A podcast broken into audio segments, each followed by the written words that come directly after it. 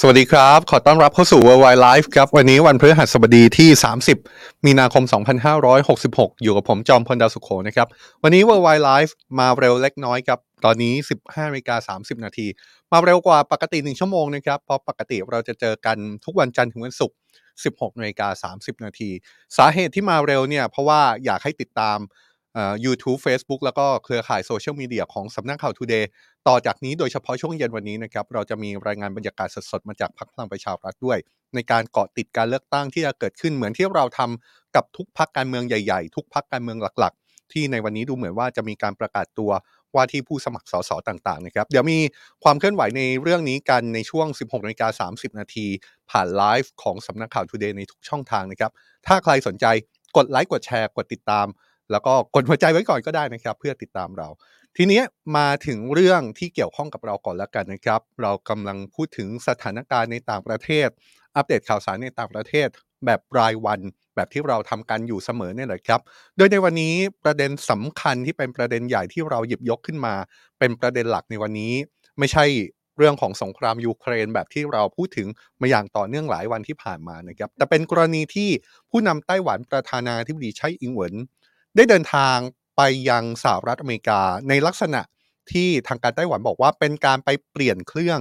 ที่สหรัฐอเมริกาครับแต่ว่าการเปลี่ยนเครื่องที่สหรัฐอเมริกาแล้วสำหรับจีนเนี่ยดูจะเป็นเรื่องที่ใหญ่มากนะครับ แล้วก็เป็นเรื่องที่สร้างความไม่พอใจให้จีน จีนถึงขนาดบอกว่าการเปลี่ยนเครื่องของประธานาธิบดีไต้หวันครั้งนี้ คือการบั่นทอนอธิปไตยของจีน ขณะที่สหรัฐก็ออกมาโต้เลยครับว่า จีนอย่าเล่นใหญ่กับเรื่องนี้เกินไป นี่เป็นคำที่ใช้ในทางการทูตของสหรัฐเลยนะครับสหรัฐใช้คำว่า overreact ซึ่งคำนี้ในเชิงสัญญาความหมายมันมีความน่าสนใจมีการสามารถนำมาถอดรหัสในเรื่องความตึงเครียดในสถานการณ์ความสัมพันธ์ระหว่างสหรัฐกับจีนด้วย เดี๋ยวว่ากันในเรื่องนั้นนะครับ แต่ว่าก่อนอื่นเราจะมากาะติดสงครามยูเครนที่เรา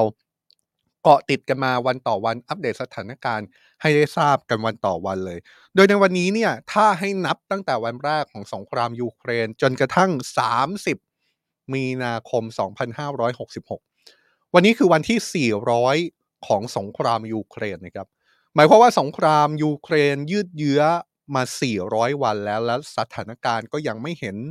ถึงจุดจบอย่างชัดเจนว่าสงครามยูเครนจะยุติเมื่อไหร่ ทีนี้เราจะมาจับตากันนะครับว่าสถานการณ์ในวันที่ 400 ของสงครามยูเครน จุดที่น่าสนใจอยู่ตรงไหนบ้าง จุดหนึ่งดูเหมือนว่าจะยังปฏิเสธไม่ได้จริงๆนะครับ ถ้าจะติดตามสงครามยูเครน ก็ยังคงต้องติดตามเมืองที่มีชื่อว่าบาร์กมุดต่อไป โดยในวันนี้มีรายงานนะครับว่าทางการรัสเซียอาจกำลังเปิดแนวรบใหม่ที่เมืองอื่นๆ หรือเปล่า แต่ว่าจริงๆแล้ว เมืองบาร์กมุด ก็ยังดูเหมือนเป็นเมืองที่มีความสำคัญควรค่าแก่การติดตามอย่างใกล้ชิดอยู่ดีครับ เพราะว่าท่าทีล่าสุดมาจากฝ่ายยูเครนออกมายืนยันเลยนะครับว่า การต่อสู้ที่เมืองบาร์กมุดนี้ยังคงเดินหน้าต่อไป แถมถ้าว่ากันตามสถานการณ์ล่าสุดแล้ว ฝ่ายรัสเซียยังสามารถรุกคืบได้ที่เมืองบาร์กมุดอีกด้วยนะครับ โดยนี้เป็นการเปิดเผยมาจากนายทหารยูเครนเมื่อวานนี้ระบุว่ากองกำลังของข้าศึก ซึ่งก็หมายถึงรัสเซียนี่นะครับยังคงประสบความสำเร็จในการพยายามยึดเมืองบาร์กมุด อย่างไรก็ตามฝ่ายยูเครนก็ยังสามารถต้านทาน ไม่ให้เมืองนี้ถูกยึดไปได้ อย่างไรก็ตามถ้าพูดถึงสถิติการโจมตีของฝ่ายรัสเซีย ฝ่ายยูเครนยืนยันนะครับว่าการใช้อาวุธโจมตีในเมืองบาร์กมุดของฝ่ายรัสเซียในช่วงหลังลดน้อยลงอย่างเห็นได้ชัดครับ และยังเป็นการโจมตีที่น้อยลงอย่างต่อเนื่อง ติดต่อกัน 4 สัปดาห์แล้ว สอดคล้องกับผู้สื่อข่าวในพื้นที่ที่ยืนยันสถานการณ์ได้เลยนะครับว่าฝ่ายรัสเซียโจมตีน้อยลง แต่ก็ยังมีการเดินหน้ายึดพื้นที่จากฝ่ายรัสเซีย ตามท้องถนนในเมืองบาร์กมุดอยู่ รายงานนี้สอดคล้องกับการประเมินของบรรดาชาติวันตกตลอดหลายวันที่ผ่านมาครับไม่ว่าจะเป็นการประเมินของนายพลมาร์คมิลลี่ ประธานคณะเสนาธิการร่วมกองทัพสหรัฐ ที่เปิดเผยกับสมาชิกสภาผู้แทนราษฎรสหรัฐ เมื่อวันพุธนะครับว่า ในช่วง 3 สัปดาห์ที่ผ่านมานั้น รัสเซียไม่สามารถรุกคืบในพื้นที่เมืองบาร์กมุดได้อย่างมีนัยสำคัญได้เลยครับ ซึ่งเป็นท่าทีเดียวกับกระทรวงกลาโหมอังกฤษที่บอกว่า รัสเซียไม่สามารถรุกคืบเมืองนี้ได้อย่างมีนัยสำคัญเช่นกัน โดยเมื่อวานนี้ข่าวกรองของกองทัพอังกฤษประเมินแบบนี้เลยนะครับว่ากองทัพยูเครนประสบความสำเร็จในการยึดเส้นทางลำเลียงที่สำคัญ คืนมาจากฝ่ายรัสเซียที่เมืองบาร์กมุดด้วย แต่ว่าที่เมืองบาร์กมุดเนี่ยยังดูเหมือนว่ามีความสำคัญแล้วก็ต้องติดตามสถานการณ์ที่เมืองนี้จริง ๆนะครับ เพราะว่านอกจากท่าทีของฝ่ายยูเครน นอกจากท่าทีของฝ่ายตะวันตก แม้ว่าท่าทีของฝ่ายตะวันตกเนี่ยเราจะเห็นภาพแล้วว่า พยายามที่จะชี้ให้เห็นจากการประเมินว่า ดูเหมือนฝ่ายรัสเซียจะติดหล่มจริง ๆ แต่ว่าก็ยังมีท่าทีออกมาจับตาที่เมืองบาร์กมุดอย่างต่อเนื่อง อีกคนหนึ่งที่ออกมาพูดถึงสถานการณ์เมืองบาร์กมุดอย่างใกล้ชิด แล้วก็เป็นสิ่งที่ออกมาเปิดเผยแล้ว ไม่ฟังไม่ได้ครับเพราะว่าเป็นคำพูดมาจากนายเยฟเกนีพริโกซินแกนนำกลุ่มวากเนอร์กรุ๊ปที่ออกมาพูดถึงสถานการณ์ล่าสุดที่เมืองบาร์กมุดเหมือนกัน โดยผู้นำวากเนอร์กรุ๊ปให้ข้อมูลยืนยันนะครับกลุ่มว่ากลุ่มวากเนอร์กรุ๊ป ยังสามารถจัดการกองทัพยูเครนที่ประจำการที่เมืองนี้ ให้เกิดความเสียหายรุนแรงได้อยู่ แต่ถึงอย่างนั้นเขาก็ยอมรับอย่างตรงไปตรงมาครับว่าฝ่ายวากเนอร์กรุ๊ปก็ได้รับความเสียหายอย่างหนักเช่นกัน โดยเมื่อวานนี้ขออภัยครับเมื่อวันอังคารที่ผ่านมาประธานาธิบดีวโลดิเมียเซเลนสกี้ผู้นำของยูเครน ยังคงออกมายืนยันถึงความสำคัญของสมรภูมิบาร์กมุดนะครับ โดยชี้ว่าหากยูเครนพ่ายแพ้ที่เมืองนี้ มันจะสร้างแรงกดดันต่อประชาคมโลก และอาจทำให้ยูเครน ต้องประนีประนอมกับรัสเซียครับสำนักข่าว VOA แปลบทสัมภาษณ์ของผู้นำยูเครนที่ให้สัมภาษณ์กับสำนักข่าว AP นะครับว่า ประธานาธิบดีเซเลนสกี้นั้นได้กล่าวว่าเราไม่อาจเพลียงพล้ำได้แม้แต่ก้าวเดียว เพราะสงครามเปรียบเหมือนพาย เป็นชิ้นส่วนของชัยชนะ ทั้งชัยชนะเล็กๆก้าวเล็ก ๆ และชัยชนะของรัสเซีย อาจเป็นการหยิบยื่นอาวุธ ให้กับประธานาธิบดีปูตินแห่งรัสเซีย ให้นำไปขายชัยชนะนี้กับชาติตะวันตก ให้กับประเทศของเขา ให้กับจีน หรือให้กับอิหร่านก็ได้ ผู้นำยูเครนกล่าวด้วยนะครับว่าหากประธานาธิบดีปูตินได้กลิ่น ว่าฝ่ายยูเครนนั้นอ่อนแอ ผู้นำรัสเซียก็จะยิ่งรุกหนัก และความปราชัยในเมืองบาร์กมุดจะทำให้ประชาชนยูเครนเสียขวัญกำลังใจ ผู้นำยูเครนบอกว่าประชาชนของเราจะรู้สึกเหนื่อยล้า สังคมของเราจะกดดัน ให้ผมต้องประนีประนอมกับรัสเซีย ผู้นำยูเครนยังย้ำจุดยืนอีกครั้งนะครับว่า โดย โดยระบุแบบนี้เลยนะครับว่ายูเครนจะไม่เข้าร่วมการเจรจาสันติภาพกับรัฐบาลรัสเซีย จนกว่ากองทัพรัสเซียจะถอนทหารจากดินแดนยูเครนทั้งหมด ตั้งแต่สี่เขตปกครองที่รัสเซียจัดทำประชามติผนวกรวมไปหลังการส่งทหารรุกรานยูเครนเมื่อปีที่แล้ว รวมถึงแหลมไครเมียที่รัสเซียผนวกเข้าเป็นส่วนหนึ่ง มาตั้งแต่ปี 2014 นี่ก็เป็นการแสดงจุดยืนที่ชัดเจนอีกครั้งของผู้นำยูเครนนะครับว่าชัยชนะของฝ่ายยูเครนจะเกิดขึ้น หรืออย่างน้อยที่สุด การเจรจาสันติภาพจะเกิดขึ้นได้ก็ต่อเมื่อรัสเซียต้องถอนทหารออกจากพื้นที่ที่ตัวเองผนวกดินแดนเข้าไปเป็นส่วนหนึ่งทั้งหมด ไม่ว่าจะเป็นดินแดนที่เพิ่งผนวกไป 4 แคว้นเมื่อปีที่แล้ว รวมถึงต้องคืนดินแดนที่เคยผนวกไครเมียตั้งแต่ปี 2014 ด้วย โดยเมื่อวานนี้เนี่ยน่าสนใจอยู่อย่างนะครับ เพราะว่ามีรายงานการโจมตีสถานีรถไฟ แล้วก็สถานีไฟฟ้าในเมืองเมลิโทโพล ซึ่งเป็นฐานที่มั่นของฝ่ายรัสเซียในแคว้นซาปอริซเซีย ซึ่งเป็นหนึ่งใน4แคว้นที่รัสเซียเพิ่งผนวกเป็นส่วนหนึ่งเมื่อปีที่แล้ว เมืองนี้เป็นเมืองที่ค่อนข้างสำคัญทางยุทธศาสตร์สำหรับรัสเซียนะครับเนื่องจากว่าเป็นเมืองที่เป็นฐานการเชื่อมต่อทางรางในภูมิภาคแห่งนี้ ที่น่าสนใจมันอยู่ตรงนี้ครับคือทางการยูเครนไม่ได้ออกมาระบุนะครับว่า การโจมตีครั้งนี้ใช้อาวุธอะไรในการโจมตีฝ่ายรัสเซีย แต่ก็อาจจะมีความเป็นไปได้ ว่าในครั้งนี้ยูเครนอาจใช้อาวุธของสหรัฐ ซึ่งความน่าสนใจก็คือ อาวุธที่ยูเครนใช้ในการโจมตีล่าสุดเนี่ยอาจจะเป็นอาวุธที่สหรัฐเพิ่งส่งให้กับยูเครนไปหรือไม่ เพราะว่าถ้าวัดตามพิกัดการโจมตีเมืองนี้แล้ว อาวุธที่สหรัฐส่งไปช่วยตั้งแต่แรก อย่างระบบยิงขีปนาวุธไฮมาสมีพิสัยการโจมตีไม่ถึงเมืองนี้นะครับ ก็เลยทำให้มีการคาดการณ์ว่ายูเครนอาจใช้อาวุธของอเมริกันที่เป็นรุ่นใหม่ที่สหรัฐเพิ่งส่งให้ โจมตีเมืองที่เป็นฐานที่มั่นของรัสเซีย โดยเมื่อวานนี้มีท่าทีของผู้นำรัสเซียครับสำนักข่าวซินหัวรายงานว่านายวลาดิเมียร์ปูตินประธานาธิบดีรัสเซีย ได้มีการกระตุ้นรัฐบาลให้เสริมสร้างทิศทางการเติบโตของเศรษฐกิจรัสเซียให้แข็งแกร่งยิ่งขึ้น ขณะที่การคว่ำบาตรของชาติตะวันตกในระยะกลาง อาจส่งผลกระทบเชิงลดต่อเศรษฐกิจของรัสเซียได้ โดยประธานาธิบดีปูตินได้เข้าร่วมการประชุมกับคณะสมาชิกรัฐบาลรัสเซีย กล่าวว่ารัสเซียจำเป็นต้องสนับสนุน และเสริมสร้างทิศทางเชิงบวก แก่เศรษฐกิจรัสเซีย เพิ่มประสิทธิภาพสร้างความเชื่อมั่น ในอำนาจทางเทคโนโลยี ทรัพยากรมนุษย์และการเงิน โดยการดำเนินงานต้องรวดเร็ว และปราศจากพิธีรีตองอันยุ่งยากล่าช้าที่ไม่จำเป็น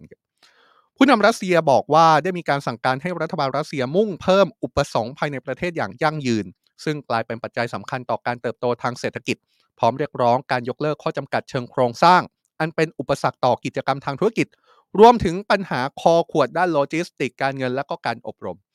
ก่อนหน้านี้เมื่อต้นสัปดาห์ที่ผ่านมามิคาเอลมิชูสตีนนายกรัฐมนตรีรัสเซียเผยผ่านรายงานการปฏิบัติงานประจำปี ต่อสมาชิกสภานิติบัญญัติว่า เศรษฐกิจรัสเซียกลับมาสู่เส้นทางการเติบโตอีกครั้งแล้ว หลังจากเผชิญช่วงเวลาแห่งการปรับตัวที่ยากลำบากในปี 2022 ครับ นี่คือสถานการณ์สงครามยูเครนในช่วง 400 วันของสงครามยูเครนนะครับ จริง ๆ อีกประเด็นหนึ่งที่เป็นประเด็นที่มีการพูดถึงอย่างมากก็คือการที่ประธานาธิบดียูเครน ให้สัมภาษณ์กับสื่อแล้วก็มีการพูดอย่างตรงไปตรงมาเลยว่า สิ่งหนึ่งที่เขาอยากทำในตอนนี้คือการเชิญประธานาธิบดีสีจิ้นผิง ผู้นำจีนให้มาเดินทางเยือนประเทศยูเครนให้ได้ หลังจากที่ก่อนหน้านี้ประธานาธิบดีสีจิ้นผิงยังไม่ได้ เดินทางเยือนยูเครนนะครับแต่ว่าเคยเดินทางไปเยือนรัสเซียแล้วเมื่อไม่กี่สัปดาห์ก่อน ก็ต้องจับตากันนะครับว่าสถานการณ์สงครามยูเครน ทั้งสถานการณ์ในสนามรบ ท่าทีของฝ่ายต่างๆ ทั้งท่าทีของคู่สงครามโดยตรง และท่าทีของฝ่ายสนับสนุนยูเครน ท่าทีของฝ่ายอื่นๆ ที่อาจมองว่ากำลังถูกจับตาว่าจะมีท่าทีอย่างไรในสงครามยูเครน จะเดินหน้าทิศทางไปอย่างไรต่อ แน่นอนนะครับ 400 วันของสงครามยูเครน ถือว่าเป็นสงครามที่ยืดเยื้อแล้วแหละครับ และก็ต้องมีวันที่ 401 402 403 ไปเรื่อยๆ จนกว่าอย่างน้อยที่สุดทางการยูเครน ประธานาธิบดียูเครนออกมาบอกแล้ว จนกว่ารัสเซียจะคืน 4 แคว้น บวกไครเมียที่ผนวกเป็นส่วนหนึ่งของรัสเซีย ถึงตอนนั้นถึงจะเริ่มต้นมีการเจรจาสันติภาพกัน นี่คือจุดยืนของทางการยูเครนในตอนนี้ครับ จากเรื่องสงครามยูเครนเรามาถึงเรื่องที่เป็นประเด็นหลักของเราในวันนี้ เป็นเรื่องที่เราพูดถึงกรณีของไต้หวันนะครับเรื่องนี้จะเป็นเรื่องที่เป็นประเด็นร้อนที่น่าจะร้อนแรงไม่แพ้สงครามยูเครนเลยแหละครับ เพราะความร้อนแรงนั้นไม่ใช่แค่เป็นเรื่องใหญ่เท่านั้น ไม่ใช่แค่เป็นการปะทะสังสรรค์กัน เผชิญหน้ากันระหว่างสองมหาอำนาจก็คือสหรัฐกับจีนเท่านั้น แต่อย่าลืมนะครับว่ากรณีไต้หวันเนี่ยจุดว่าไฟของมันอยู่ใกล้ตัว กับเรามากจริง ๆ ก็คือบริเวณช่องแคบไต้หวัน อยู่ไม่ไกลจากประเทศไทยเลย แล้วเรื่องนี้เชื่อมั่นได้เลยครับว่า จะเป็นอีกหนึ่งเรื่องถ้ามีความขัดแย้งรุนแรง สถานการณ์เดินหน้าสู่ความตึงเครียดเข้ามา จะมีผลกระทบไม่ทางใดก็ทางหนึ่ง กับประเทศไทย รวมถึงภูมิภาค เอเชียตะวันออกเฉียงใต้อย่างแน่นอนวันนี้ก็เลยจะเป็นประเด็นร้อนที่เราจะมาพูดคุยกันนะครับ และในวันนี้ก็เป็นจังหวะ ที่ต้องพูดคุยกันจริง ๆ เพราะว่าเป็นจังหวะที่นางสาวไช่อิงเหวินประธานาธิบดีไต้หวันได้ออกเดินทางจากไต้หวันเพื่อไปยังสหรัฐอเมริกาครับ โดยการเดินทางเยือนในครั้งนี้ เอาเข้าจริงจุดประสงค์จริง ๆ ไม่ใช่การเดินทางไปเยือนสหรัฐอเมริกานะครับ จุดประสงค์การเดินทางต่างประเทศของผู้นำไต้หวันครั้งนี้ คือการไปเยือนประเทศในอเมริกากลางที่ไต้หวันมีความสัมพันธ์ด้วย ไม่ว่าจะเป็นเบลิสหรือว่ากัวเตมาลา แต่ว่านั่นกลายเป็น เรื่องปลีกย่อยไปเลยครับ เพราะว่าการที่ผู้นำไต้หวันไปเหยียบแผ่นดินอเมริกา โดยระบุว่าเป็นการไปเปลี่ยนเครื่องที่สหรัฐอเมริกาเนี่ยเรื่องนี้เป็นเรื่องใหญ่ขึ้นมาทันที โดยเดี๋ยวจะมีภาพให้เห็นล่าสุดนะครับ เป็นภาพที่ประธานาธิบดีไช่อิงเหวินเนี่ยแหละครับเดินทางถึงนครนิวยอร์กของสหรัฐ ก็คือเหยียบแผ่นดินของอเมริกาแล้ว แล้วก็ได้รับเสียงต้อนรับจากชาวไต้หวันที่อยู่ในอเมริกา และเข้าใจว่ามีเสียงประท้วงต่อต้าน การเดินทางเยือนอเมริกา ซึ่งระบุว่าเป็นการเปลี่ยนเครื่องของผู้นำไต้หวันในครั้งนี้ด้วยนะครับ นี่ก็คือภาพล่าสุดที่สร้างความไม่พอใจให้กับทางการจีนอย่างมากครับ และจีนบอกว่าจะแสดงความไม่พอใจยิ่งกว่านี้เข้าไปอีก หากสมมุติว่า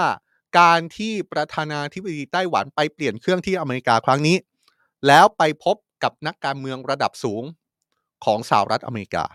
ไม่ว่าจะเป็นประธานสภาผู้แทนราษฎรสหรัฐเควินแมคคาที่ ก็มีการจับตานะครับว่า ผู้นำไต้หวันจะพบกับประธานสภาผู้แทนราษฎรสหรัฐหรือไม่ ซึ่งถ้าเป็นแบบนั้นสถานการณ์ก็อาจจะถูกเปรียบเทียบ ว่าไม่ต่างจากการเดินทางเหยียบแผ่นดินไต้หวันของประธานสภาผู้แทนราษฎรสหรัฐเมื่อปีที่แล้วที่นำไปสู่ท่าทีทางการทูตที่แข็งกร้าวของฝ่ายจีน ที่แสดงความไม่พอใจกับเรื่องนี้ด้วย รายงานจนถึงตอนนี้ผู้นำไต้หวันยังไม่ได้พบกับประธานสภาผู้แทนราษฎรสหรัฐนะครับ โดยมีการระบุว่าการเปลี่ยนเครื่องขาไปรอบนี้ เธอจะยังไม่พบกับประธานสภาผู้แทนราษฎรสหรัฐครับ แต่ว่าต้องจับตาการเปลี่ยนเครื่องขากลับ เพราะว่าทั้งคู่อาจพบกันในช่วงการเปลี่ยนเครื่องขากลับ ที่ผู้นำไต้หวันจะไปเปลี่ยนเครื่องที่แคลิฟอร์เนียนะครับ โดยข้อมูลที่ยืนยันเป็นกำหนดการแล้วก็คือในการเปลี่ยนเครื่องขาไป เธอแค่จะแวะพักที่นิวยอร์กและอยู่ที่นิวยอร์กจนถึงวันเสาร์อาจจะมีกำหนดการเล็กน้อย แต่ว่าไม่มีกำหนดการที่เปิดเผยต่อสาธารณะชัดเจนนะครับขณะที่การเปลี่ยนเครื่องขากลับนั้น ผู้นำไต้หวันจะแวะพักที่แคลิฟอร์เนีย ซึ่งน่าจะเป็นจุดที่เธอพบกับประธานสภาผู้แทนราษฎรสหรัฐคนปัจจุบัน โดยการเดินทางเหยียบแผ่นดินอเมริกาของผู้นำไต้หวันครั้งนี้ เป็นการเหยียบแผ่นดินสหรัฐครั้งแรกนับตั้งแต่ปี 2019 นะครับ และถือว่าเป็นครั้งที่ 29 ที่ผู้นำไต้หวันเหยียบแผ่นดินอเมริกา นับตั้งแต่ปี 1994 โดยก่อนการเดินทางออกจากไต้หวันผู้นำไต้หวันได้ให้สัมภาษณ์ยืนยันนะครับว่า ความกดดันจากภายนอกต่างๆ จะไม่ขัดขวางความมุ่งมั่นของไต้หวันในการออกไปสู่โลกกว้าง ปัจจุบันนั้นต้องบอกแบบนี้นะครับว่าสหรัฐไม่ได้มีความสัมพันธ์ทางการทูตอย่างเป็นทางการกับไต้หวัน แต่ว่าสหรัฐเนี่ยมีกฎหมายที่มีชื่อว่าไต้หวัน Relation Act สาระสำคัญของกฎหมายนี้ คือการเปิดทางให้ไต้หวันกับสหรัฐมีความสัมพันธ์กันอยู่ โดยมีเนื้อหาช่วงหนึ่งที่เป็นเนื้อหาสำคัญของกฎหมายฉบับนี้ คือการเปิดทางให้สหรัฐ สามารถมีภารกิจทางการทหารที่จำเป็นต่อการปกป้องตนเองของไต้หวันได้ ซึ่งก็นำไปสู่การจัดหาอาวุธยุโทโธปกรณ์ต่างๆ ให้กับไต้หวันในช่วงที่ผ่านมาด้วย เช่นเดียวกับในช่วงเวลาที่ผ่านมานะครับชัดเจนมากว่าท่าทีของรัฐบาลสหรัฐ โดยเฉพาะท่าทีของประธานาธิบดีโจไบเดน แสดงท่าทีชัดเจนครับ ว่าจะปกป้องไต้หวันหากถูกจีนรุกราน เนื่องจากต้องไม่ลืมนะครับว่าจีนนั้นถือว่าไต้หวันเป็นส่วนหนึ่งของจีน และจีนก็ประกาศมาตลอดว่าจีนมีเป้าหมายสูงสุด คือการรวมไต้หวันเป็นส่วนหนึ่งของจีนให้ได้ ซึ่งแม้ว่าจากคำประกาศเหล่านี้ จีนจะยืนยันมาตลอดว่าเป้าหมายของจีนคือการรวมไต้หวันอย่างสันติ แต่จีนก็ยังไม่เคยปิดความเป็นไปได้ ถึงการใช้กำลังเพื่อยึดไต้หวันในอนาคตนะครับ ดังนั้น เมื่อผู้นำไต้หวันเหยียบแผ่นดินอเมริกาตามที่เห็นในภาพนี้ ก็เลยเป็นเรื่องใหญ่ที่สั่นสะเทือน ไม่ใช่แค่สถานะของไต้หวันเท่านั้น แต่ว่ายังเป็นเรื่องใหญ่ที่สร้างแรงกระเพื่อม และทำให้มีท่าทีจากทั้งสหรัฐอเมริกาแล้วก็จีนด้วยนะครับไปดูท่าทีของฝ่ายสหรัฐก่อนก็ได้ครับ ฝ่ายสหรัฐมีท่าทีจากการแถลงของนายจอห์นเคอร์บี้โฆษกสภาความมั่นคงแห่งชาติสหรัฐ ที่ระบุว่านี่เป็นการเปลี่ยนเครื่องตามปกติ และถ้าให้นับกันจริง ประธานาธิบดีไช่อิงเหวินก็มาเปลี่ยนเครื่องที่อเมริกา 7 ครั้งแล้วนับตั้งแต่เธอเป็นผู้นำไต้หวัน และก่อนหน้านี้ก็มีผู้นำไต้หวันหลายคนมาเปลี่ยนเครื่องที่อเมริกาเหมือนกัน ก็ไม่มีอะไรที่ผิดปกติเลย ทางการสาวรัฐชี้แบบนี้เลยนะครับว่า จีนไม่ควรมีปฏิกิริยาที่เกินไป โดยเขาในในการถแถลงข่าวครั้งนี้เขาใช้คำว่า จีนไม่ควร over react ต่อการเดินทางของผู้นำไต้หวันรอบนี้ ตรงนี้ต้องไฮไลท์ครับ เพราะว่าคำพูดของฝ่ายสาวรัฐตรงนี้น่าสนใจ เพราะคำที่ทางการสาวรัฐใช้คือคำว่า over react นั้นเป็นคำที่จีนเคยใช้มาก่อน ในการพูดถึงสาวรัฐ ตอนที่สาวรัฐยิงบอลลูนจีน ที่ลอยอยู่น่านฟ้าอเมริกาตก ตอนนั้นฝ่ายจีนออกมาบอกนะครับว่าสาวรัฐ over react หรือตอบโต้เกินไปในการที่ยิงบอลลูนของจีนตก มาในวันนี้สาวรัฐใช้คำเดียวกันเลยครับ คือคำว่า overreact ในการพูดถึงจีนต่อกรณีไต้หวัน แบบนี้หลายคนบอกว่า นี่คือการใช้คำพูดแบบนามยอกเอาหนามบ่ง ทางการทูตระหว่างสหรัฐกับจีน เป็นการทูตปิงปองแบบนามยอกเอาหนามบ่งเลย ทีนี้ไปดูท่าทีของฝ่ายจีนกันบ้างนะครับทำไมฝ่ายสหรัฐถึงบอกว่า จีนอย่า overreact ต่อกรณีไต้หวัน มีท่าทีของฝ่ายจีนออกมาพูดดักทางเลยนะครับว่า การที่ไต้หวันบอกว่าผู้นำไต้หวันไปเปลี่ยนเครื่องที่อเมริกาเนี่ย เอาเข้าจริง นี่ไม่ใช่การเปลี่ยนเครื่องตามปกติ ที่จะเป็นการรอที่สนามบิน หรือว่าการรอขึ้นเครื่องที่โรงแรม แต่ว่าจริง ๆ แล้วสิ่งที่ผู้นำไต้หวันไปอเมริการอบนี้มันเป็นการเปิดทางให้ผู้นำไต้หวันพบนักการเมืองระดับสูงของอเมริกา และหากผู้นำไต้หวันพบกับนักการเมืองระดับสูงของอเมริกา รวมถึงหากมีการพบกับประธานสภาผู้แทนราษฎรสหรัฐ ระหว่างเปลี่ยนเครื่องที่อเมริกาจริง จีนบอกเลยนะครับว่าจีนจะออกมาประนาม พร้อมชี้ว่าหากเกิดเหตุการณ์แบบนั้นขึ้นมา มันจะนำไปสู่การเผชิญหน้าที่รุนแรง ทางการจีนยังชี้เลยนะครับว่าการที่สหรัฐไฟเขียวให้ผู้นำไต้หวันเข้าอเมริกาได้ ไม่ต่างจากการบั่นทอนอธิปไตย และบูรณภาพแห่งดินแดนของจีนครับพร้อมย้ำว่าสหรัฐไม่ควรเล่นกับไฟซ้ำแล้วซ้ำเล่าในเรื่องที่เกี่ยวกับไต้หวัน ทีนี้ มาถึงการคาดการไปข้างหน้าครับคำถามที่สำคัญก็คือ ในตอนนี้ผู้นำไต้หวันยังไม่พบกับประธานสภาผู้แทนราษฎรสหรัฐแต่ว่าถ้าผู้นำไต้หวันพบกับประธานสภาผู้แทนราษฎรสหรัฐขึ้นมา สิ่งที่จีนออกมาบอกว่ามันจะเกิดการเผชิญหน้า สิ่งที่หลายฝ่ายประเมินว่ามันจะเกิดความตึงเครียดขึ้นมา มันจะเกิดความตึงเครียดอะไรบ้าง จริงๆแล้วเรื่องนี้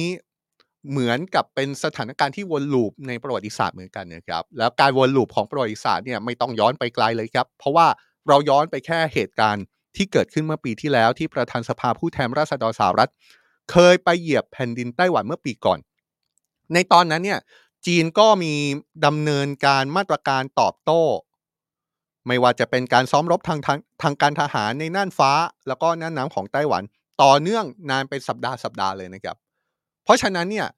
หากในอีกไม่กี่วันข้างหน้า ผู้นำไต้หวันพบกับประธานสภาผู้แทนราษฎรสหรัฐ เราอาจจะได้เห็นภาพแบบนั้นอีก ก็คือภาพของการที่จีนมีการซ้อมรบทางการทหารในพื้นที่รอบเกาะไต้หวัน โดยการเดินทางเหยียบอเมริการอบนี้เกิดขึ้นในขณะที่อดีตประธานาธิบดีหมาอิงจิ๋วผู้นำไต้หวัน แล้วก็เป็นสมาชิกอาวุโสของพรรคก๊กมินตั๋งฝ่ายตรงข้ามของประธานาธิบดีไช่อิงเหวิน เดินทางเยือนประเทศจีนนะครับ ซึ่งทำให้อดีตประธานาธิบดีหมาอิงจิ๋วนั้น เป็นผู้นำไต้หวันคนแรก นับตั้งแต่ไต้หวันมีสงครามกลางเมืองกับพรรคคอมมิวนิสต์จีนเมื่อปี 1949 ที่เดินทางเหยียบจีนแผ่นดินใหญ่ โดยระหว่างการเยือนจีนอดีตประธานาธิบดีหมาอิงจิ๋วบอกว่าช่องแคบไต้หวันควรหลีกเลี่ยงการก่อสงคราม และเดินหน้าสู่สันติภาพ ซึ่งทั้งสองฝ่ายควรคุยกัน เพื่อหาทางหลีกเลี่ยงสงคราม เพราะเมื่อสงครามเกิดขึ้นแล้ว จะไม่มีอะไรที่สามารถชดเชย ความสูญเสียจากสงครามได้ เมื่อวันก่อนเราพูดถึงกรณีของอดีตประธานาธิบดีหมาอิงจิ๋วที่เดินทางเยือนจีนแผ่นดินใหญ่ และก็บอกว่านี่เป็นคลิปประวัติศาสตร์นะครับ เพราะว่าอย่างที่ข้อมูลเราให้ไปว่า ไม่เคยมีผู้นำไต้หวัน หรืออดีตผู้นำไต้หวันคนไหน ที่เดินทางไปเหยียบจีนแผ่นดินใหญ่เลย นี่ก็เลยเป็นทริปประวัติศาสตร์จริง ๆแล้วก็ทำให้หลายคนมองต่างมุมกันออกไปนะครับ เพราะว่าอดีตประธานาธิบดีหมาอิงจิ๋วนั้น เป็นสมาชิกอาวุโสของพรรคก๊กมินตั๋งซึ่งเป็นพรรค ที่หลายคนมองว่าเป็นพรรคโปรจีน แต่ว่าตัวของพรรคก๊กมินตั๋งบอกว่า จุดยืนของพรรคไม่ได้มีลักษณะว่าจะไปรวมกับจีนขนาดนั้น แต่ว่าเป็นจุดยืนที่พรรคก๊กมินตั๋งต้องการที่จะสร้างความสัมพันธ์ สร้างสันติภาพ ระหว่างจีนกับไต้หวันมากกว่า การเดินทางเยือนของอดีตประธานาธิบดีหมาอิงจิ๋วในครั้งนี้ก็เลยเป็นการเดินทางเยือนที่ต้องจับตาอย่างมากครับว่าในความหมายในสัญญา ที่เกิดขึ้นในช่วงเดียวกับที่ประธานาธิบดีไต้หวันคนปัจจุบัน ไปเหยียบแผ่นดินอเมริกาพอดีเนี่ย มันก็เลยมีความหมายในเชิงการเมืองทั้งในไต้หวัน และก็การเมืองระดับโลกอยู่ โดยในช่วงเวลาไล่เลี่ยกันเนี่ยนะครับ ก็มีท่าทีจากนายหลี่เฉียง นายกรัฐมนตรีคนใหม่ของจีน ซึ่งอาจถือได้ว่าเป็นผู้นำหมายเลขสองของจีนในตอนนี้ครับ เขาได้กล่าวปาฐกถาภายในงานที่รวมเอาผู้นำการเมืองและเศรษฐกิจไปประชุมกันในวันนี้ ช่วงหนึ่งเขาได้กล่าวปาฐกถา ระบุว่าชาติในเอเชียควรหาทางหลีกเลี่ยง ความวุ่นวายและความขัดแย้ง ไม่เช่นนั้น อนาคตของภูมิภาคแถบนี้ก็อาจสูญสลายได้ นายกรัฐมนตรีจีนยืนยันอย่างนี้ด้วยนะครับว่าสำหรับจีนแล้วจีนยึดมั่นในสันติภาพ และก็เสถียรภาพของโลก โดยเขาระบุว่าภายใต้โลกที่ไม่แน่นอน จีนจะยึดหลักสันติภาพเหมือนที่เป็นมาในอดีต และยังยึดหลักการนี้อยู่ในปัจจุบัน รวมถึงจะยึดหลักการนี้ต่อไปในอนาคตด้วย อย่างที่บอกนะครับว่าการเดินทางเหยียบแผ่นดินอเมริกาของผู้นำไต้หวันครั้งนี้ มันมีหลายมิติที่ทับซ้อนอยู่จริง ๆ มีทั้งการเมืองระหว่างประเทศ การเผชิญหน้าระหว่างสหรัฐกับจีน รวมถึงการเมืองในประเทศ ทั้งในประเทศจีนเอง รวมถึงการเมืองในไต้หวันด้วย อันนี้น่าสนใจมากๆเลยนะครับ เพราะว่าการเดินทางครั้งนี้มีหลากหลายมุมมอง หลากหลายความคิดเห็นออกมาจากหลายฝ่ายจริง ๆ พูดง่ายๆ มีทั้งท่าทีที่เห็นด้วย กับท่าทีที่ไม่เห็นด้วยจากการเดินทางไปเหยียบแผ่นดินอเมริกาของผู้นำไต้หวัน เราจะเริ่มจากท่าทีที่ไม่เห็นด้วยกับประธานาธิบดีไช่อิงเหวินก่อนนะครับ มีรายงานจากสำนักข่าว CGTN สื่อของทางการจีนรายงานนะครับว่าระหว่างการเดินทางไปเปลี่ยนเครื่องที่สหรัฐ มีชาวไต้หวันกลุ่มหนึ่งประมาณ 200 คน ออกมาชุมนุมที่กรุงไทเปของไต้หวันครับ ผู้ประท้วงระบุว่าเขาออกมาต่อต้านความพยายามเรียกร้องเอกราชของไต้หวัน และไม่เห็นด้วยกับการแทรกแซงจากต่างชาติ พร้อมเรียกร้องให้พรรคประชาธิปไตยก้าวหน้า หรือว่าพรรค DPP ซึ่งเป็นพรรครัฐบาลไต้หวัน หยุดสมคบคิดกับนักการเมืองอเมริกัน กระทำในสิ่งที่พวกเขามองว่าเป็นการทรยศไต้หวัน และทำให้ตัวเองเป็นศัตรูกับประชาชนชาวไต้หวันแกนนำผู้ประท้วงระบุนะครับว่าการกระทำที่ไปร่วมมือกับสหรัฐ โดยเฉพาะความพยายามเรียกร้องเอกราชไต้หวันนั้น เป็นการทำให้สันติภาพ และเสถียรภาพของช่องแคบไต้หวัน ตกอยู่ในอันตราย และทำลายความรู้สึกของประชาชนทั้งสองฝั่งของช่องแคบไต้หวันด้วย ผู้ประท้วงชี้นะครับว่าเขาไม่ต้องการให้คนรุ่นหลัง ต้องตกอยู่ในภาวะสงคราม ที่ผู้กระหายสงครามอย่างอเมริกาก่อขึ้น และมีแผนที่จะทำลายไต้หวัน ด้วยการผลักไต้หวันเข้าสู่สงคราม นี่ก็เป็นมุมหนึ่งที่มีการ ประท้วงต่อต้านการไปเหยียบแผ่นดินอเมริกาของผู้นำไต้หวันนะครับ แต่สังเกตนะครับว่านี่เป็นรายงานมาจากสื่อทางการจีน CGTN สื่อของจีนแผ่นดินใหญ่ ทีนี้พลิกมุมไปดูอีกมุมหนึ่งบ้างครับ เพราะว่าก่อนหน้านี้ก็มีรายงานจากเว็บไซต์โฟกัสไต้หวัน ซึ่งเป็นสื่อของทางการไต้หวัน มีการเปิดเผยผลสำรวจความเห็นประชาชนกลุ่มไต้หวันแต่ตัวกลุ่มตัวอย่างในไต้หวัน ตั้งแต่เมื่อเดือนที่แล้วนะครับ โดยเน้นถามถึงเรื่องความสัมพันธ์กับสหรัฐอเมริกา โดยผลสำรวจที่ออกมาพบว่ากลุ่มตัวอย่างส่วนใหญ่คือ 69%ของคนไต้หวันที่ทำแบบสำรวจนี้ เห็นว่าจีนกำลังเป็นภัยคุกคามที่ร้ายแรงต่อไต้หวันครับ ขณะที่กลุ่มตัวอย่างมากถึง 74.4%ชี้ว่าไต้หวันต้องไม่ยอมรับการปกครองแบบหนึ่งประเทศ 2 ระบบ ที่ประธานาธิบดีสีจิ้นผิงของจีน พยายามผลักดันสู่ไต้หวัน ผลสำรวจนี้ยังพบด้วยนะครับว่ากลุ่มตัวอย่าง 85.9%ชี้ว่ารัฐบาลไต้หวันไม่ควรให้จีนมาจำกัดอธิปไตยของไต้หวันด้วยครับ นี่ก็คือ 2 เรื่อง 2 ราวที่เป็นเรื่องใหญ่ในสถานการณ์โลกนะครับ เรื่องหนึ่งเป็นเรื่องที่เราเกาะติดทุกวันครับเป็นเรื่องสถานการณ์สงครามยูเครน กับอีกเรื่องหนึ่งเป็นเรื่องที่เราจับตามาตั้งแต่สัปดาห์ที่แล้วที่เราชวนทุกคนให้จับตากันนะครับว่าสัปดาห์นี้อาจจะมีกรณีของไต้หวันที่จะต้องเป็นประเด็นร้อนที่เราหยิบยกขึ้นมาพูดคุยกัน แล้วสิ่งที่เกิดขึ้นก็เกิดขึ้นจริง ๆ ครับ นี่คือ Worldwide Life นะครับเป็นรายการที่พูดถึงสถานการณ์ในต่างประเทศ เอาข่าวสารมาไล่เรียงให้เห็นภาพพยายามทำให้เข้าใจง่าย ๆ และพยายามทำให้เห็นภาพไปข้างหน้าว่าจะมีปัจจัยเกิดอะไรขึ้นบ้าง ในสถานการณ์โลกของเราครับ เราเจอกันทุกวันจันทร์ถึงวันศุกร์ 16นาฬิกา30 นาทีนะครับ ซึ่งในพรุ่งนี้เดี๋ยวเราก็จะเจอกันในเวลาเดิม พบกันใหม่ในวันพรุ่งนี้นะครับ วันนี้ผมจอมพลดาวสุขโขและทีมงานลาไปก่อนครับ สวัสดีครับ